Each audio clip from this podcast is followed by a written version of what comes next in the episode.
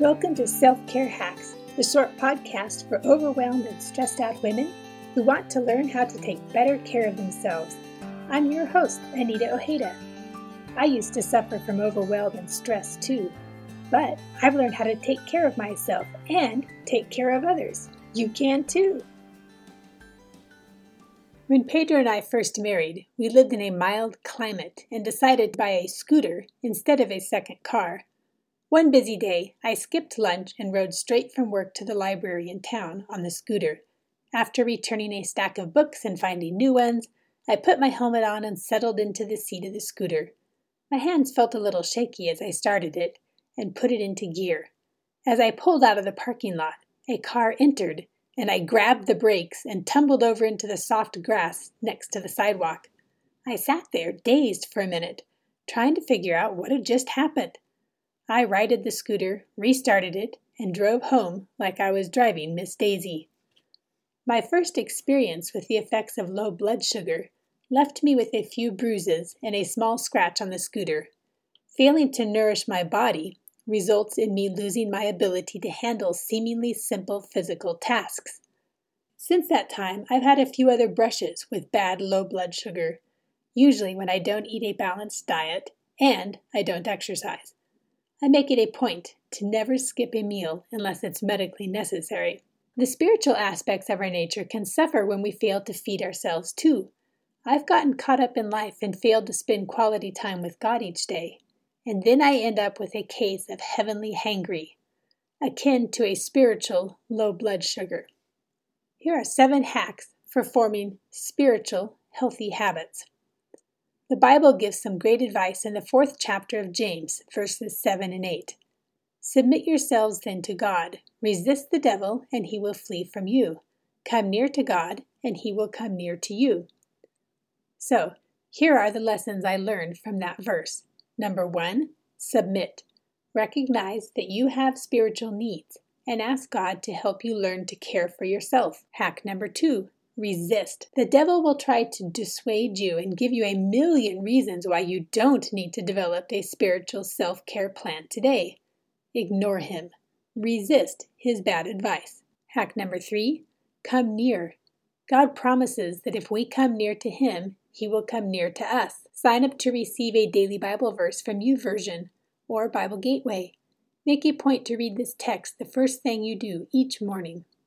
Hack number four ask for wisdom. God promises to give us wisdom, especially when we read and study the Bible. Hack number five conversations. Talk to God like you would talk to a real person sitting next to you. If it feels more comfortable, write him a note or a letter in a journal. You don't need to get on your knees or be in a special place to talk to God. Hack number six apply. Talk to God about how you should apply the Bible text or verse you read to your life. Without application, reading the Bible doesn't do a whole lot of good. And hack number seven schedule. Above all, make sure you schedule time for God. You don't have to spend an hour in prayer a day or get up at three in order to spend two hours in Bible study but you do need to schedule time to spend with God each and every day. You need to make it a habit. So, here are some hacks on forming habits. You may have heard that it only takes three weeks to form a new habit or break an old one. But new research shows that while some simple habits may only take 21 days to incorporate into our lives, not all habits are created equal.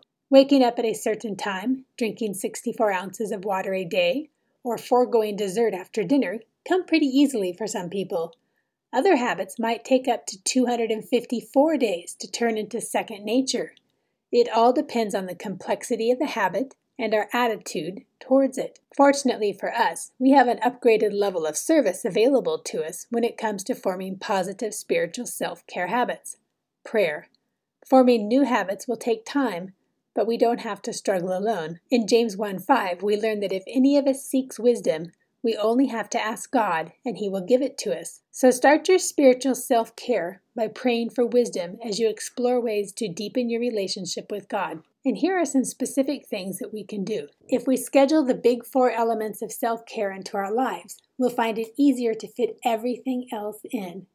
Make time daily to nurture your mental health, your academic or artistic self, your physical self, and your spiritual self. We have time for what we make time for. I fall prey to the mindset that I have to put others first and completely ignore my own basic needs. It doesn't work well. It's like trying to fit all the stuff into my life in the wrong order. I major in the minors and put out little fires first, things like checking Facebook, tweeting, and posting on Instagram. I realize I have wasted time, so I rush around trying to take care of everyone else and all the little details for work. At the end of the day, I collapse in exhaustion. I look back and realize I haven't done a single thing to keep me healthy. If, on the other hand, I start my day by spending time with God, exercising, and journaling, my day goes a lot better. I read every day during my lunch break to keep my mind active. I go birding on the weekends and spend time photographing nature. When I do these things, I have the energy and resources to tackle all the stuff. Of course, we all have seasons where we have more or less time to spend on self care, but we still need to schedule the time. Set alarms on your phone, block off time on your calendar, and guard those appointments. Start small, but start today. When we spend time on self care, the results will benefit the other important areas of our lives family, work, and friendships. Whatever you do, you need to beware of loyalty. Loyalty can be a good thing or a bad thing.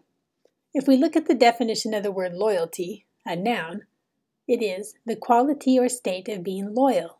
Loyal, the root of loyalty, means the quality of being unswerving in allegiance to a country, person, or cause.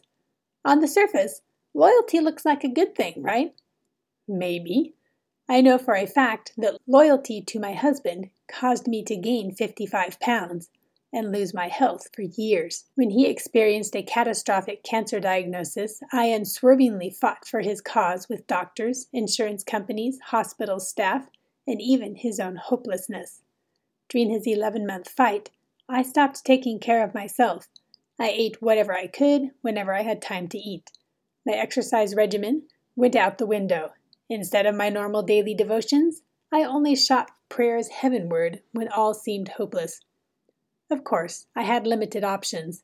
I had promised when we married to stay loyal through sickness and through health. Loyalty is a good thing, it gets us through rough times. But it can also turn into a bad thing when it consumes our time, energies, emotions, and affections. Unfortunately, I stopped investing time and attention in our daughters while fighting cancer with Pedro. It took a few years to regain my former relationships with our girls. Sadly, it took almost a decade for them to recover from the trauma of Pedro's illness. I know a couple that remains devoutly loyal to each other, despite the fact that his undiagnosed and untreated mental illness has caused them both to lose jobs, estranged them from friends and family, and made their children miserable. She knows in her heart that he needs help but her loyalty to him prevents her from insisting that he seek treatment. In this case, loyalty is a bad thing. Loving a person with untreated mental illness can wear a person down to the point of breaking. Self care gets tossed out the window. And when we stop taking care of ourselves, we lose perspective on life and our selfhood. Remember that stepping away from a misguided sense of loyalty does not make you disloyal. It makes you wise. We show more loyalty to the ones we love when we actually effect positive changes in their lives. We also show loyalty to ourselves, too. That makes it a win win situation. You might not know it, but perhaps loyalty is getting in the way of you forming positive spiritual self care habits. So here's what I suggest you do take an inventory of your life. Divide a piece of paper into three columns. Write loyal action, pros or cons, and action at the top of each column. In the first column, make an honest list of all that you have pledged loyalty to, whether formally or informally people, work, church, your marriage, commitment, ideas, pets, habits, mindset, and hobbies, or anything else you can think of. Now, evaluate each item and determine how that loyalty works for you. Does it bring you joy, contentment, and growth? Or does it wear you out, make you sad, angry, frustrated, or hopeless? Does it enhance or detract from your primary loyalties? In what ways does it prevent you from taking care of yourself? The next part, evaluating what action you should take, works best with prayer and time to reflect. But don't leave this step out. Honest, prayerful reflection will help you understand if you've fallen victim to blind loyalty.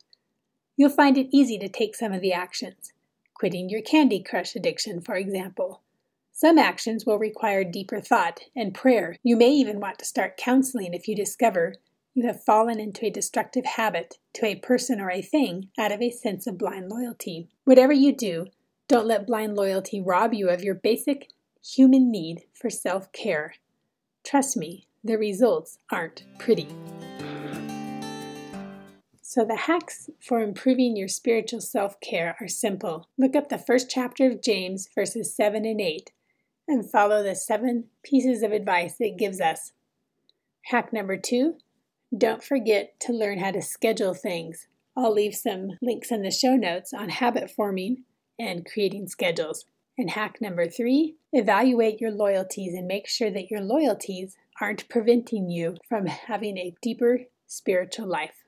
Come back next week when I talk about how to get along with your family over the holidays. I know it's a little early for the holidays, but for some family members, it takes a couple of months of mental preparation. Take care of yourselves, my friends. You are worth it. You can find me at selfcarehacks.net or check out the show notes for links to my social media accounts. If you enjoyed this podcast, take the time to tell a friend. Together, we can build each other up and teach each other how to take better care of ourselves. I'll see you here next Tuesday with more self care hacks to help you overcome the overwhelm.